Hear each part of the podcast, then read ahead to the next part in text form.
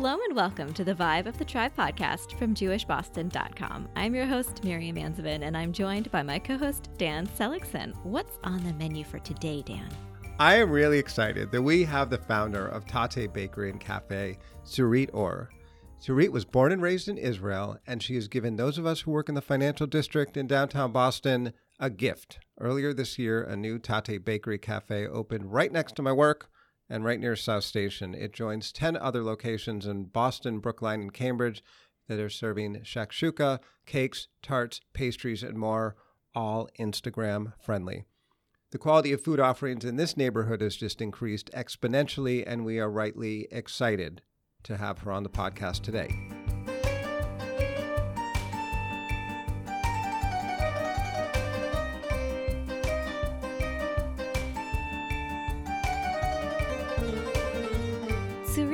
Welcome to the Vibe of the Tribe podcast. We are so thrilled to have you here today. Thank you for having me. So, we wanted to start out by talking about your really uh, interesting personal history. And can you talk a little bit about sort of the path from the kibbutz to the film industry to a growing empire of restaurants in greater Boston? Sure. So I was born in a kibbutz in the uh, north side of the country of Israel. My family actually was um, a big part of building the kibbutz and the whole community around it. And we grew up very close to the ground in the sense of you really had to be part of the community, you had to contribute, everyone were equal. And we had to we went to school and then after school we had to contribute to the community if it's uh, planting tomatoes or harvesting grapes or bananas or working in the with the cows. So it was part of everyone's effort to put the food on the table. Farm to table, kibbutz to table. Yeah. the yeah. kibbutz to table movement. In other words, if you wanted to eat, you had to contribute as a kid, as a student, and as an adult. And everyone were equal in the sense of um, your salary or your income were the same whether you were an accountant for the kibbutz or where you work in the cows. And that's that's the values that I grew up on. You always share with everyone and you always contribute and give back. And I went to the army at uh, age 18. And I was not a typical kibbutz person. I contribute, I participate, but it was never part of, um, you know, the traditional community or someone that will I knew I'm not going to stay in the kibbutz for the rest of my life. I knew I wanted more than that. There is a very uh, clear ceiling of where you can go in a kibbutz, in a traditional kibbutz, where the way I grew up, which is a little bit different today. I went to the army, and it was a great two years experience of my life. I've been uh, everywhere. And I think it was a month or two months before I was done with the army that I decided to move to uh, Tel Aviv, to the city. And start my life basically and see how how things are working in the city. And i um, applied to a production company to uh, as the office manager just to start from the bottom. I um, managed the office and slowly but surely been part of a, a production and learn how to uh, from assistant producer or to a producer to a line producer to post production producer, and uh, I've done some really fascinating uh, production in uh, I had a very big project in Rome that I was there for six months and in Cyprus. And I've done some work with startup in animation did a, bunch of commercials. And it was just a, a beautiful and fascinating journey of 12 years uh, of filming and doing a lot of documentary and learning about the human side of of this industry. And in 2003, met my husband. He's now my ex-husband, um, and he. Um, we knew each other from the kibbutz, from the days in the kibbutz, and uh, he left uh, Israel when he was 11, and his family moved to the states, and he um, we've become a couple, and he asked me if I want to try to live in the U.S. And at first, I, you know, I had a fantastic career in uh, in Israel. I loved film. I loved my family and friends, and convinced me to to give it a chance. And um, I thought I'm going for two, three years. We started our journey in Los Angeles, and I came as a film producer, and I came with a lot of uh, connection and um, sat in uh, some great interviews with some great people. But it didn't feel right to me. It didn't. I, I didn't like LA. I um, didn't like the glitz and glimmer of this side of life, and um, I'm more of a New York person for people who know me than the, the LA. And I've decided LA is not for me, and uh, the life there not for me, and maybe it's time to try something else after 12 years. And since then, we've consistently beaten LA in every possible sport, which must be satisfying. yes, it was good. It's great. And, um, you know, I always, uh, I always say that I always knew how to bake. In Israel, it's very different than in America, baking at home. You really bake, at least in my home. And my mom is a real baker, and uh, she baked every day. Uh, it was a thing. And you could choose to join her or or just eat what she's doing and i pushed myself to join her at every opportunity and help her and i really knew the basics uh, of baking and i knew how to bake i knew how to work with yeast and meringues and chocolate and how to shape brioche and so i started to bake in my house here. And um, I had many, many challenges in a way that I did not know what Americans' baked goods are. I did not know what Americans eat because their culture in definitely in a kibbutz, but in Israel is you you bake uh, at home. You don't really buy. Same for the food. You cook. You don't. There's no um, takeaway or restaurants. Or I grew up in a whole another different world. There's of, no mixes. Right, there's no I mean, box. You can buy everything in a box mix. and add water and an egg and then mix it Yeah. up. Here in America, that's what we do. Yeah, but also there is, you know, uh, you really had to cook if you wanted to eat, right? The way I grew up. So I never interact with any, you know, restaurant in the US or bakeries. And so I had to decide how I'm approaching it. And um, I just decided to bake what I know how to bake and uh, give it a try. I uh, Googled my way into what farmers market are because we didn't have farmers market in Israel because it's everything is a farmers Right. market. So it's everywhere. And um, I apply for um, there's a federation of farmers market in Massachusetts, and I apply and send them my I did portfolio. I baked everything and took uh, photos, and they called me and said we were blown away by your uh, a product and and it, which market do you want to be in? And I read that Copley Square it's uh, it's a great uh, location, so I just said, "Can I be in uh, Copley Square?" And they said, "Absolutely." And um, Copley Square is a, a farmers market. Uh, it's the number one farmers market, and uh, it's a market that vendors usually wait between five to seven years, if at, at all, getting in. And they gave me the corner across from the library, and um, said, "Great." And I uh, basically was it was a one person operation. I baked around the clock, and the full meaning of this word. I never sit down. I remember my neighbor asked me once, "Do you ever sit down?" Because every time I'm here, you're in the kitchen, and I said, as long as I have brownies and biscotti, I can sit down, but I never have enough because I stood in the farmer's market and I baked and I packed everything and load and unload. So I I work seven days a week and just try to make it. And uh, we sold out at every farmer's market and uh, our customers really wanted us to have a store storefront and wanted Tatte seven days a week and helped me to find the new location, the first location of Tatte Brookline. And I always say it was um, it was a quite success from day one. And customer really hugged us. They they loved the product. It was something they never saw before. It was beautiful and a lot of use of nuts and fruits that was not back in 2007 was not something uh, many bakeries used. And for me personally and professionally, it was a struggle because I've never worked in the United States. I've never hired people and I never managed people in the States. I never managed people. I never baked in English. So just just thinking about that, how you how you hire people, how you the mentality, the work mentality here is extremely different than in Israel. How you interact with them, how you coach them, how you train them, and how you how you find money for your first location and Yeah. and and open and uh, my English was not great, so a lot of that struggle, in addition to a typical entrepreneur struggle, luckily there was uh, a lot of support from the community and they embraced us and we were very successful pretty much day one.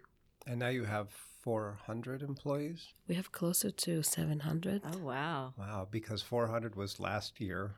Winter of last Yes. year was 400. So apparently you're growing quickly. We have close. Amazing. We have uh, uh, actually I think over then. Wow. We will have over 700 when we open our location in March, the next location. It's so interesting that you mentioned you, you took photos and you sent them, and that got you into the Copley uh, Farmers Market. Because when the first thing that we did when we visited the new location on Summer Street was take photos because it's so gorgeous in there. The food, the floor tiles, the marble surfaces, um, everything is so aesthetically harmonious, and it's almost like it's made for people who want to Instagram their food. And we know that we're not the only people who are, are kind of into that. We know that Mika Brzezinski was in um, a location pretty fairly recently with her daughter taking Instagram photos. Um, so, what do you think when you see customers come into a location and they're just snapping photos, trying to get that perfect shot of the beautiful food? I think for me, I know we have a very successful Instagram, and I visual for me and pictures allow me to talk because, especially in the early stage of the business when um, my English was not as great, and you talk with pictures. And one of the big challenges I had in coming to America is that I was looking for the visual and look of Europe and, and Israel and how I grew up, uh, of facades and and and um, interior Yeah. um, and I couldn't find it here. Everything was just the visual of it did not work well for me with food. And the first Tatte was designed to for me to feel home, Mm. and it was very cozy and. People just loved being there, staying there. Everyone tying it now into this Instagram world. But I've been around that block years before there was even, you know, Instagram or cell phones. That's how that's how my sense of aesthetic. Um, so when I design Tatte, I don't think about Instagram. Mhm. Um, we've always done it before. Um, I, I am always happy to see people really not just enjoying it by taking pictures, but also know how to use the space. So they take picture of the floor and the food, which is great. Uh, they mean they notice it, and we want them to notice. But they actually schedule all their meetings in the space and come to lunch or breakfast and come over the weekend. They enjoy the space. It's not just the visual; it's also comfortable and it's welcoming. So um, yeah, Instagram embraced us, and people go to Tatte and immediately take pictures, and it's uh, it's amazing to see it. But uh, nothing is done for Instagram. Yeah. So along those lines, uh, we ordered a massive meal when we went to the, So the location things. down the street from us in the financial district, and we probably ordered I don't know six or seven things, and of course we busted out the camera. I thought shakshuka was absolutely beautiful. That was my favorite because I think the the colors are so vibrant. You've got the red and the yellow, and then you've got some green sprinkled on top. And I'm wondering, from your perspective as a person who um, has come up with the recipes and has made all of this food, uh, what is your most Instagrammable dish? What should someone order if they're going specifically to take a picture of the food and share it with the world? I think the shakshuka is a good one because of the composition of overall the, the picture. That's I'm our best picture, right? The shakshuka Oh, yeah. picture. That was very popular. I'm very into like the extreme details. So for me, it's which what's the surface of the table and which floor you have in the background. But I always suggest people to have some depth in the pictures. So uh, many of our product has you know the stems on or salad that are more colorful. So I would probably say pear pie. All our desserts are very colorful and beautiful. I would say the croque madame, the croissant. People love croissants. And anything chocolate. Yes. Let's And get sh- that next time. Yes. Shakshuka is always a winner, but Yeah. Yeah. And I loved I got sourdough with ricotta and this The jam. amazing jam. It was so good and it was so beautiful. I was sorry to eat it, but then I did because it was really tasty and I don't regret it. It was so, so good. So you've spoken about your love for the East Coast over the West Coast and for Boston. And why do you feel Boston has proven to be um, such a welcoming spot for for you and for Tatte. And you know, as you say, you've got multiple locations open. Another one coming up in March. Um, so, what do you think kind of resonated with with people here? Well, I came to Boston uh, as uh, I wanted to move to the East Coast because for me, selfishly, it was closer to home, Mm. so I could go and take a quick flight home, quick uh, nine hours flight home, and not, Relatively and not quick, yeah. fifteen. uh, my husband, uh, my ex-husband, um, um, got a job offer here, and I immediately jumped on it. I said, "We're going." I love Boston, and there's something very European about Boston. And back in the days when I just arrived here, no family and friends, you're really starving for anything that will give you some comfort or the sense of home. And so the decision was just selfishly for me because I missed home. And then I found myself starting a business here. You know, we were very successful, but it took time for Boston to embrace us. Um, I think part of the reason we were very successful at the beginning because there are a lot of students here from everywhere in the world, and there are a lot of international people here. And our first location was uh, very close to the Back Bay and BU, and I think a lot of our customer came from that Copley Square area, the farmers market. And Boston uh, took some time to embrace that and understand. Some people thought I'm crazy at the beginning because I didn't do any round cakes. All my cakes were square and rectangular, and I've I did things that no one else is doing. And I think people fell in love with the story, with how authentic it is, with our spaces. That really, as a customer, when you walk in, you really feel that someone thought about you. Uh, that you'll be comfortable. So Boston is a very European, international kind of city for me. I think Tatte will be successful in everywhere we go because every human is looking for that comfort, that sense of belonging to go to a space and have great food, but also great experience. So I think we will be embraced by many other cities, likely. You talked a bit about your background cooking in Israel and learning to bake in Israel, and I wanted to just sort of delve into that a little bit. I my experience living in New York, and it was limited; it was under a year, but I found that there's a much more diverse array of what is considered Jewish food.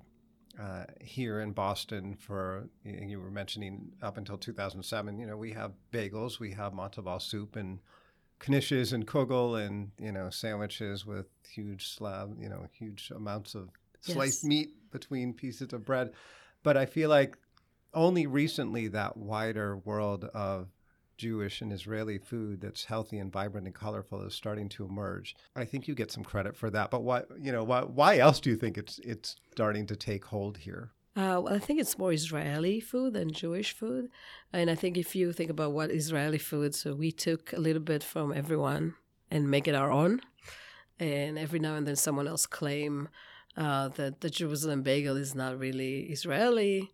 It's not, uh, but we make it our own. I think the whole movement of health and eating healthy and understanding produce, vegetables, and how many face can have can be to vegetables and how you know the the culture in America is that you have to have meat, you have to have bacon, and I think there is a I come from uh the extreme other side of that, and I think that um, Americans find out that there's a whole world of vegetables. Going back to to our food and Tatte, I um, remember when I introduced shakshuka in 2012 in Kendall Square, and no one knew how to pronounce it. No one even knew what it is. Um, and now everyone doing shakshuka, even places that you wouldn't expect to find shakshuka, just because it's uh, it's a dish that everyone likes. But I think it's the the combination of it's healthy, it's light, and it's very trendy now. Yeah. People not like everything has to be tan and brown and served with mustard Right. which I think is a wonderful development. Yes. I really do. Yes, it's yeah, it's great. Uh, so you, ta- you you spoke earlier about your mom's influence, uh, you know, um, as a baker, and some of her recipes you make at Tatte. Um, what delicious item is most reminiscent of your childhood or her cooking? Um, definitely the cheesecake, Mm. which is my favorite cake at Tatte. She made the cheesecake every week, and me. She used to hide the crust and the crumbs on top for me and my brother, actually in her closet. Uh, because as a, every week it was a ritual every week because we used to we used to eat it. Uh, it was so good, and I started to make it a Tatte, and all the bakers it was the same thing. They had they had started to eat it before we finished the cake. Oh. So we start to make extra so we can eat it and still make the cakes.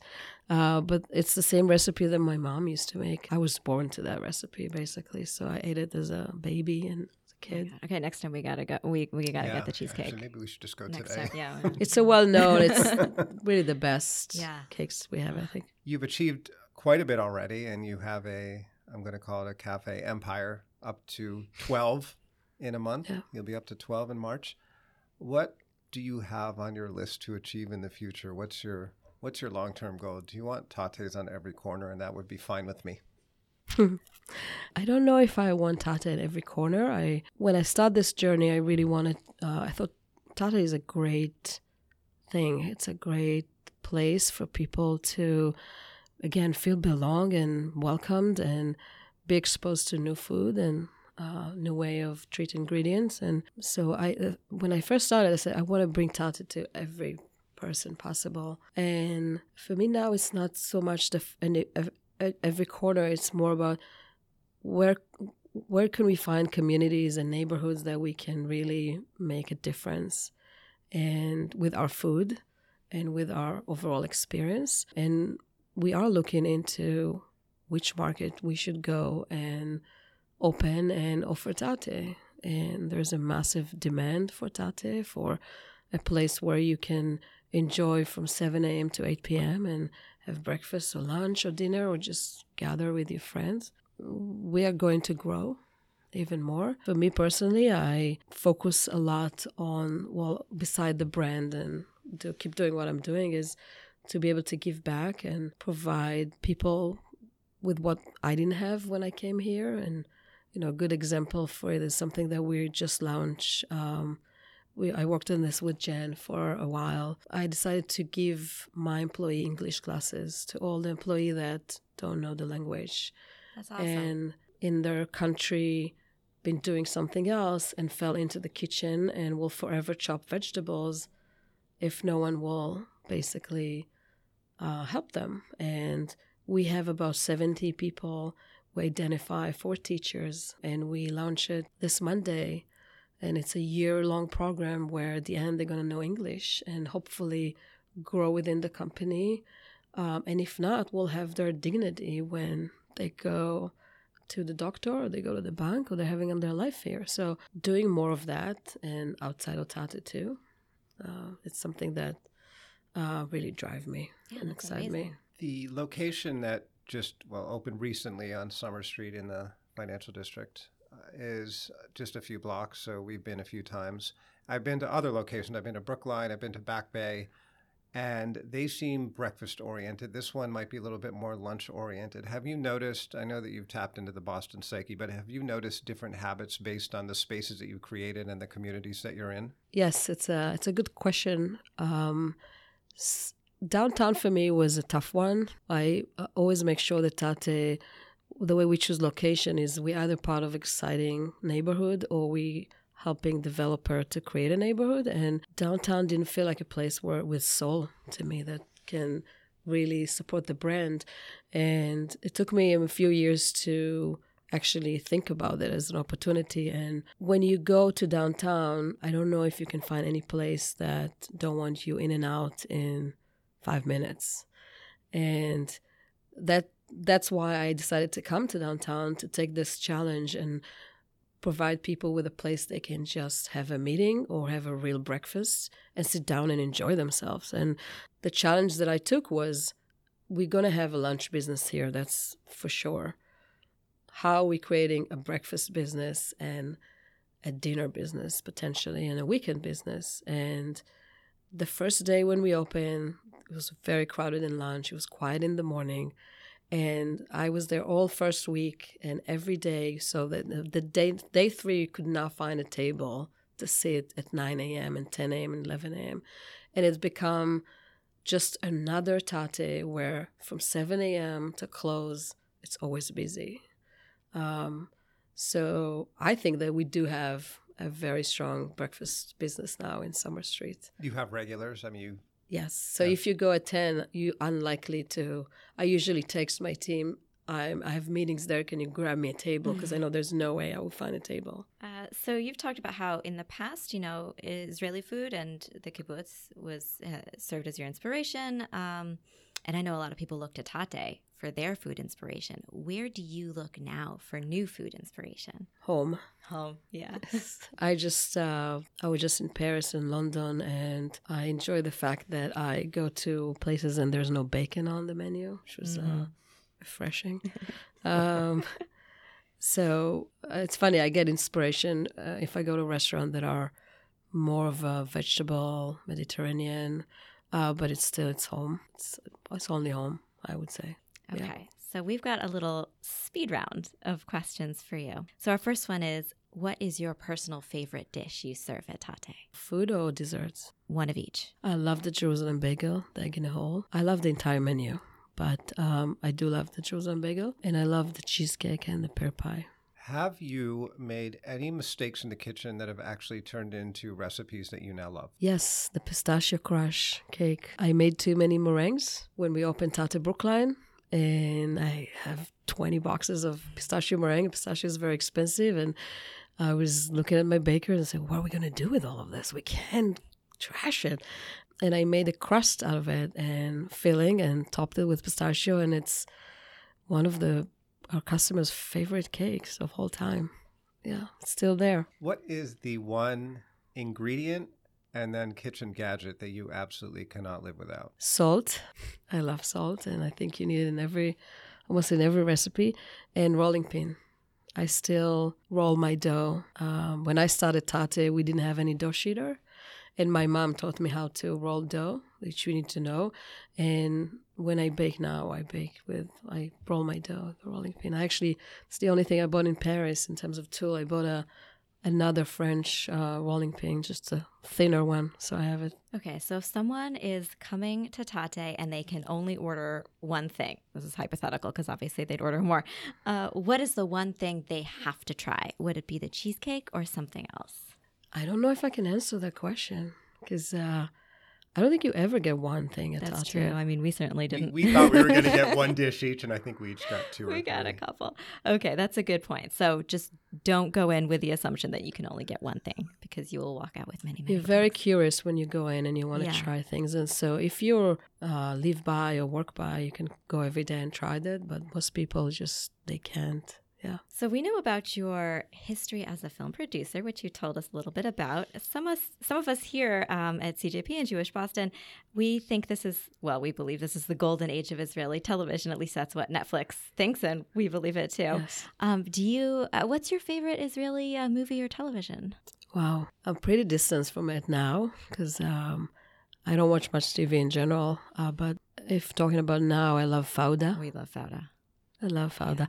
I, uh, it's funny to me for me to watch this because I know the people. It's people I worked with before, so and I recognize the the places. Right. And my brother was in the industry for until recently, and was a f- photographer. So I know the people behind the scene, and it's just uh, I love Fauda. Yeah. Yeah. Oh, we love it too. We can't wait for season three. Apparently, season three is out in Israel. Is we it? Oh just my need to go there to we need watch to. it. Yeah. you can find it. Uh, you can find it in the internet too. Okay, we'll find the We're gonna go find it on the internet.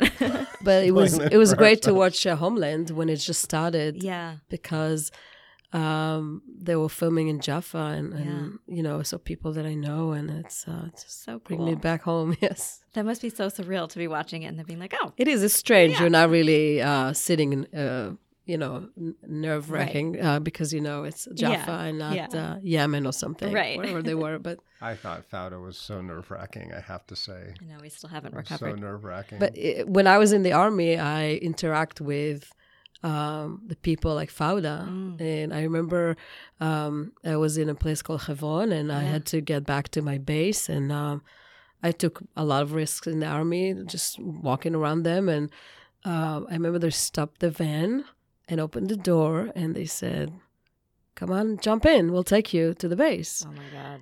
And they were so well covered that I could not believe them. And I knew they're fine. I knew they're from my side, but I could not get into the car. So when I saw Fauda and I saw this van and they opened the door, I was like, oh my God. And it's, you saw those bowling shirts on those guys, right? right. Yeah. Yeah. uh, so I did not go into the van because I couldn't believe yeah. that they were so well covered. Undercover, yeah. yeah. Wow, you've just yeah. had an incredible career was, all around. Wow. Well, Tzurit, thank you so much for joining us today on the Vibe of the Tribe. It was amazing to meet you and just hear about your incredible story. Thank you for having me.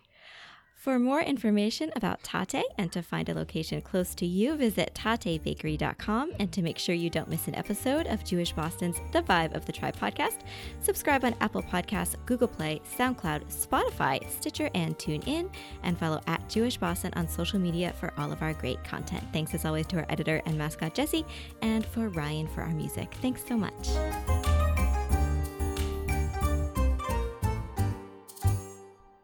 Okay, we're recording. Hi, Jesse. I didn't fuck up at all. You've got nothing. You've got nothing.